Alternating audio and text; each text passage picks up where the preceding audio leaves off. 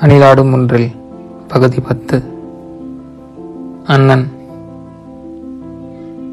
அந்த ஊருக்கு ஒரு நாள் வெயில் வந்தது. வெயில் என்றால் வழக்கமாக வரும் வெயில் அல்ல. சந்தம் ஆடும் வரை வெறிகொண்ட வெயில். காலங்களுக்கும் முந்தைய ஆதிச்சூரியனிலிருந்து அப்படியே இறங்கி வந்த வெப்பநதி. ஒரே பார்வையில் அது கிளைகளையும் இலைகளையும் தீப்பிடிக்கச் செய்து மரங்களை கருக வைத்தது.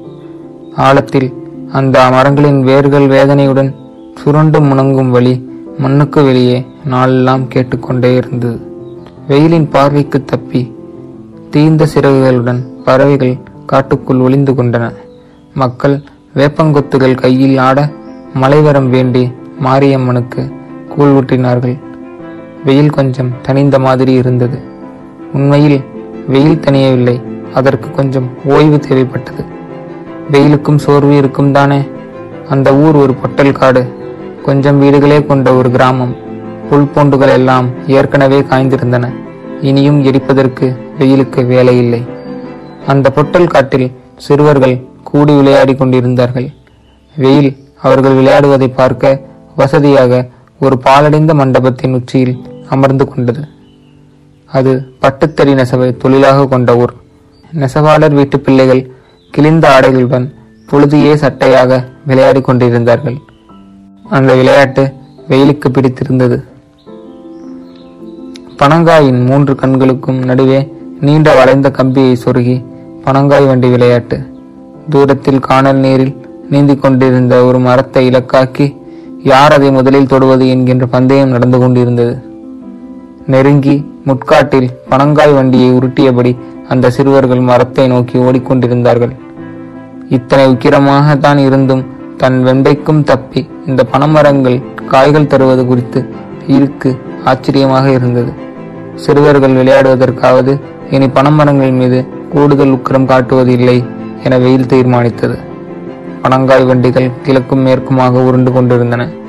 தானும் இப்படி கிழக்கும் மேற்கும் உருளும் பெரிய பனங்காய் வண்டிதானே என்று வெயில் யோசித்தது. அந்த நினைப்பு அதற்கு சந்தோஷமாகவும் இருந்தது துக்கமாகவும் இருந்தது. அப்போது விளையாட்டு வேறு வடிவம் கொண்டது. சிறுவர்கள் இரண்டு அணிகளாக பிரிந்தார்கள். ஒவ்வொரு அணியிலும் நான்கு பேர் வேகமாக எதிரெதிரே ஓடிக்கொண்டு தங்கள் வண்டிகளை மோதவிட்டார்கள். விளையாட்டு மும்மரமாக சென்றிருக்கையில் எங்கிருந்தோ ஒரு குட்டி பையன் ஓடி வந்து இடையில் புகுந்து தன்னை சேர்த்து கொள்ளுமாறு கெஞ்சி கேட்டான். கொஞ்சம் உயரமாக இருந்த ஒரு பையன் இன்னொரு பையனிடம் டேய் உன் தம்பியை நகரச் சொல்லு அடிபட போகுது என்றான். டேய் வீட்டுக்கு போடா இங்கெல்லாம் வரக்கூடாது என்றான் பக்கத்தில் இருந்த பையன். அவன் அந்த குட்டி பையன் அண்ணன் என வெயில் புரிந்து கொண்டது. இல்லைனா நானும் விளையாட்டுக்கு வரேனா என்றான் அந்த சிறுவன். உனக்கு எத்தனை தடவை சொல்றது? பெரிய பசங்க விளையாடுற இடத்துக்கு வரக்கூடாதுன்னு. இனிமே வந்த அவ்வளவுதான் என்று தன் தம்பியின் தலையில் ஓங்கி ஒரு கொட்டு வைத்தான் அண்ணன். பின்பும் தம்பி மைதானத்திலேயே அமர்ந்து அழுது கொண்டிருப்பதை பார்த்து திரும்பி வந்து இந்தா காசு போய் ஐஸ் வாங்கி சாப்பிடு என்று கொடுக்க எனக்கு காசெல்லாம் வேணாம் நானும் ஆட்டத்துக்கு வருவேன் என்ற தம்பியின் பிடிவாதம் நீண்டது. இனிமே இங்கே வருவியா வருவியா என்று கோபமாக கேட்டபடியே தன் கையில் இருந்த கம்பால் தம்பியை அடித்துக் கொண்டிருந்தான் அண்ணன். தன்னை விடவும் உக்கிரமான மனிதர்கள் இருப்பதை பார்த்து பயந்தபடியே வெயில் அந்த இடத்தை விட்டு நகர ஆரம்பித்தது. பின்பொரு நாள் அந்த ஊருக்கு மழை வந்தது. முதிர்ந்த மலை அந்த மலைக்கு பல லட்சம் வயது இருக்கும். ஒவ்வொரு முறை மேகத்தில் இருந்து குதிக்கும் போதும் தன் வயதை அது கூட்டிக் கொண்டே வரும். முதல் முறை ஒரு மலைக்காட்டில் குதித்த போது அதன் தகப்பன் சொன்னது முதல் முறை மண்ணுக்கு போகிறாய் மேகமாகி திரும்பி வா. மலைக்காட்டில் ஆவியாகி ஏதேதோ ஊர்களில் நதியாகி கடந்து கடல்களில் ஆவியாகி மேகத்தை அடைந்து மீண்டும் ஒரு பெருநகரத்தில் குதித்து ஆடி ஆடி சாக்கடை நீரில் மிதந்து கடலிடம் கலக்கையில் அது தன் வாழ்க்கையில் மிக பெரும் அனுபவத்தை தன் ஞாபகத்தையும் குறிப்பேட்டில் எழுதி கொண்டது.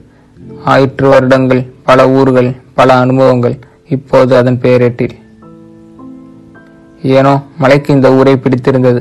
காலையில் இருந்து விடாது இந்த ஊரிலேயே பொழிந்து கொண்டிருந்தது மலை. அந்த கருக்களே கொஞ்சம் சாந்தமாகி ஒரு புளிய மரத்தின் கிளையில் தூறலாக இழைத்து சொட்டிக் கொண்டிருந்தது. எங்கிருந்தோ வந்த ஒரு பேருந்து அந்த புளிய மரத்தடியில் நின்று ஓர் இருவர் இறங்க பின் கிளம்பிச் சென்றது அந்த புளிய மரம்தான் அவ்வூரின் பேருந்து நிறுத்தம் என அறிந்து கொண்டது மலை. கோணிப்பைகளை குடையாக்கி மூன்று பேர் அந்த மரத்தடியில் வந்து நின்றார்கள். இரண்டு ஆண்கள் ஒரு பெண். அந்த கோணிப்பையை குடையுடன் கொண்ட அந்த பெண்ணின் கன்னங்கள் நனைந்திருந்தன. அது தண்ணீரால் அல்ல கண்ணீரால் என்பது மலைக்கு மட்டும் தெரிந்திருந்தது. மலை அவர்களை உன்னிப்பாக கவனிக்க ஆரம்பித்தது. நடுவில் இருந்தவன் பக்கத்தில் இருந்த அந்த பெண்ணிடம் பேசிக் கொண்டிருந்தான் ஏ புள்ள போற இடத்துல ஒழுங்காயிரு சரிண்ணே என்றது அந்த பெண். குடும்பம்னா ஆயிரம் இருக்கும். அதுக்குன்னு தனியா ஓடி வரலாமா? ம். சண்டை சச்சரவு வரத்தான் செய்யும். உன் அண்ணி கூட நான் வாழலையா? மறுபடியும் உருவும் என்னமோ பார்த்து நடந்துக்க என்றபடி விரைப்பாக இருந்த இளைஞரிடம் திரும்பினான். மாப்பிள விரைத்த இளைஞரிடமிருந்து எந்த பதிலும் இல்லை. யோ மாப்பிள உன்னதாயா? ம் கேக்குது.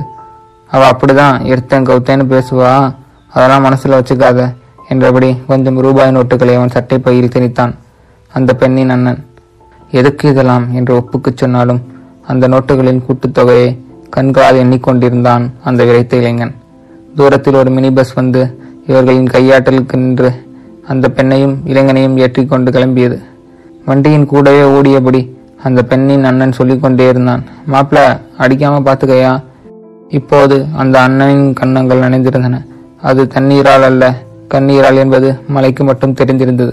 அடுத்தொரு நாள் வெயிலும் மழையும் சந்தித்து கொண்டன. வெயில் மலையிடம் சொன்னது அண்ணன்கள் வெயிலின் வார்ப்புகள் கோபத்தின் உக்கிரம் அப்படியே இருக்கிறது. மலை குறுக்கிட்டது இல்லை இல்லை அண்ணன்கள் மலையின் மைந்தர்கள் கண்ணீரின் ஈரத்தை கண்டதால் சொல்கிறேன். மலை வெயில் உரையாடலுக்கு நடுவே நான் நுழைந்தேன். ஒரு அண்ணனாகச் சொல்கிறேன் அண்ணன்களின் கோபம் தன் தோள்களின் மீது ஏற்றி வைக்கப்பட்ட பொறுப்புணர்வால் வருவது அண்ணன்களின் ஈரமும் அதே உணர்வில் இன்னொரு வடிவம்தான். என் பதிலை கேட்டு ஆமாம் என்று ஆமோதித்தபடி மழையும் வெயிலும் இணைந்து வானவில்லாக மாறின. அணிலாடும்.